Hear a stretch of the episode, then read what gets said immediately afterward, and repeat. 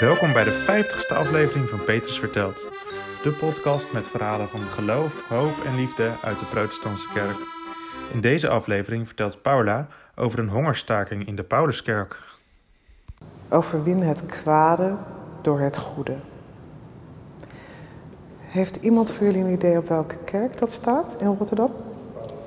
Pauluskerk. Nou, daar ben ik 27 jaar geleden begonnen. Ehm, daar te werken als parttime eh, ehm, medewerkster voor, de, voor het vluchtelingenspreekuur in de Pauluskerk.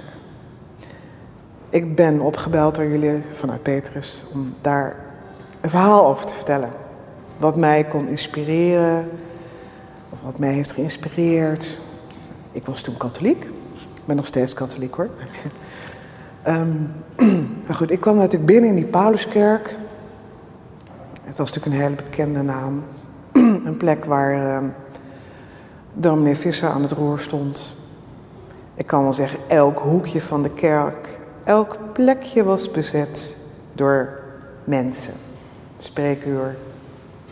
Werd overal gedraaid. Maatschappelijk werkers, verslaafde mensen, vluchtelingen, mensen die psychisch in de war waren.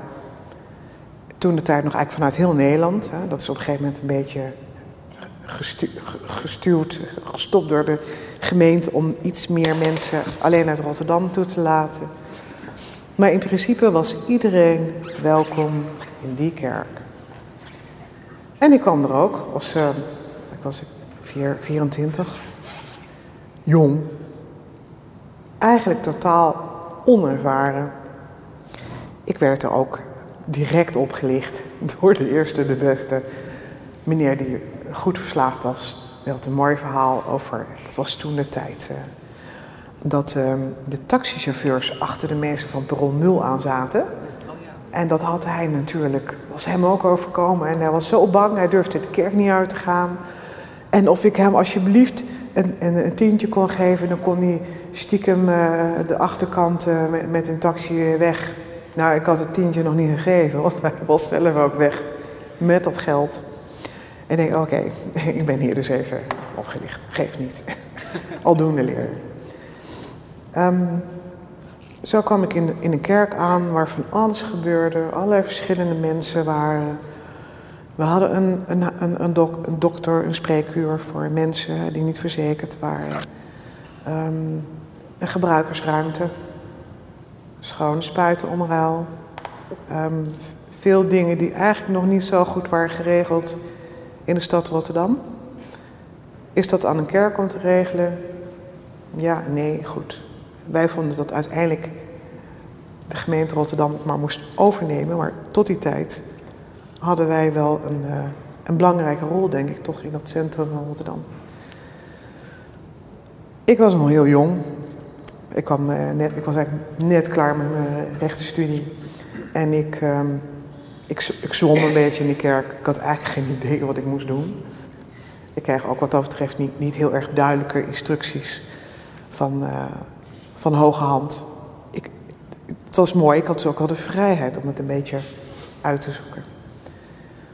Um, per jaar had ik ongeveer 500 vluchtelingen, illegale migranten, die bij mij op het spreken kwamen. Die waren dus niet verslaafd, maar echt op zoek naar een toekomst, of een, even rust of een, plekje in Rotterdam.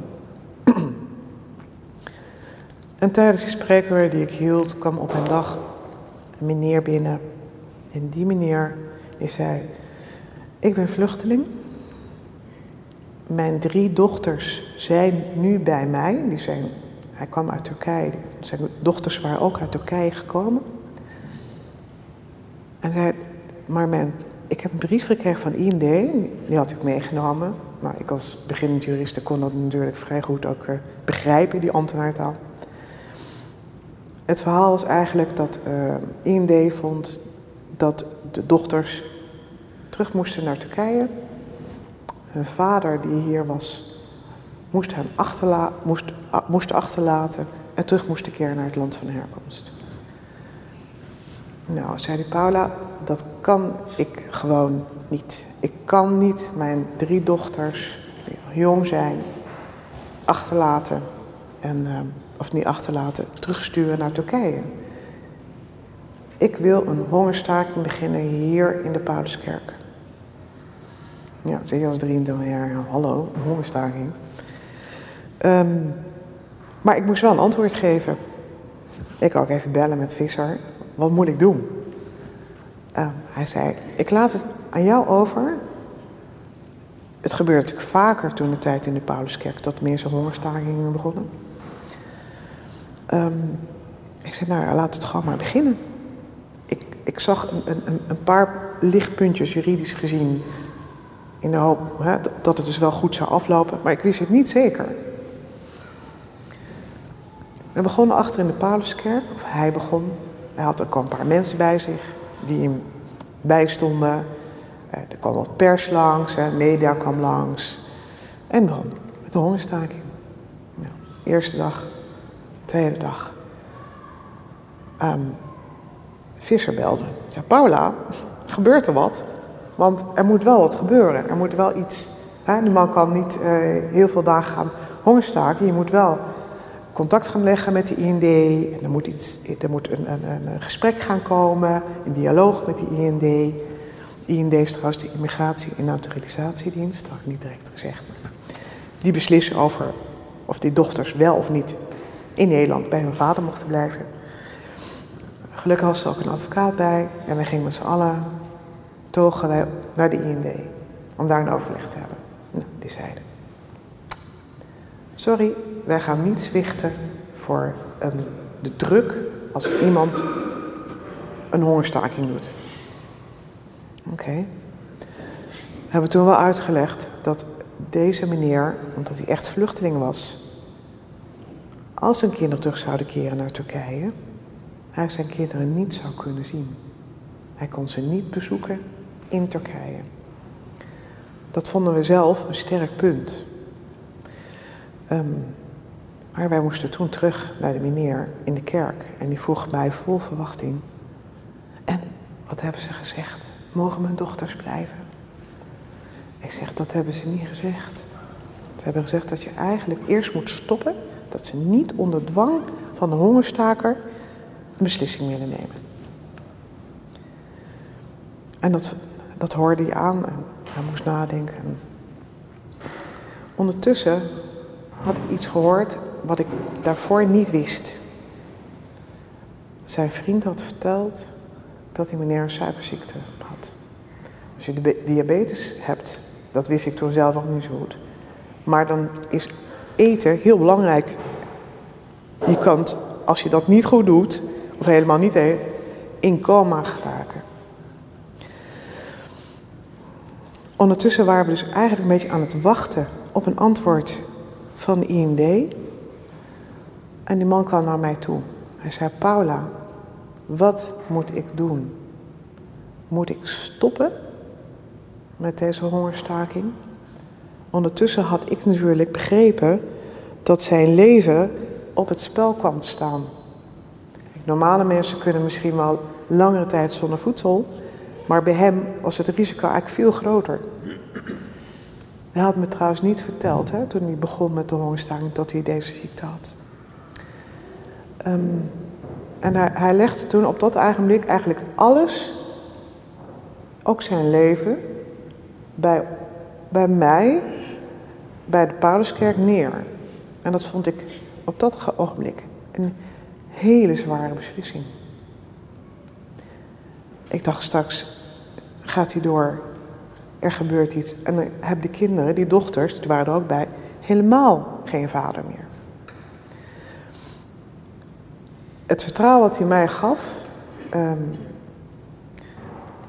dat was voor mij iets, iets, ook, ook, iets heel moois. Ik realiseer me dat ik ook werkt, je werkt voor een kerk, dus je moet ook een goede beslissing nemen. En hij vertrouwde mij. Toen heb ik besloten, ik zei, stop er maar mee. Ook wetende wat de IND had gezegd. Ik zat een beetje ertussenin, tussen beide partijen. Ik zei, stop er maar mee. heb er maar vertrouwen in dat het goed gaat komen. Dat jouw kinderen hier in Nederland mogen blijven. Dat was best een risico, maar op de een of andere manier had ik het, het, de sterkte gekregen, het gevoel van een soort gloed als het ware. Het gaat goed komen. En gelukkig, na een dag daarna, het was nog wel even spannend natuurlijk, kregen we het verlossende antwoord van de IND. Ja, de dochters mochten blijven bij hun vader. En dat was een enorme opluchting voor hem, voor de kinderen, maar ook voor mij. Want het was toch wel even iets wat, wat je als jong persoon uh, op, in, in, je schoot hebt geworpen gekregen. Dat wilde ik eigenlijk met jullie delen. En um, ja, waarom? Ik ben van huis uit katholiek. Ik had jaren gestudeerd. Nou, dan word je eigenlijk wel heel erg rationeel. Maar terug in die Pauluskerk realiseerde ik me dat je um, soms gewoon moet, jezelf moet overgeven. Overgeven aan, aan, je, aan dat geloof. Overgeven aan een hogere macht. En overwin het kwade door het goede. Je moet het soms gewoon doen. In de verte zag ik een klein lichtje. Onder, onderweg op die reis wist ik niet zeker of het goed zou komen. Maar wij werden als het ware ondersteund en hebben overwonnen. Dank voor jullie aandacht. Dit verhaal werd verteld tijdens een verhalenavond van Petrus Vertelt. Wilt u ook een keer zo'n verhalenavond bijwonen? Kijk dan op www.petrusverteld.nl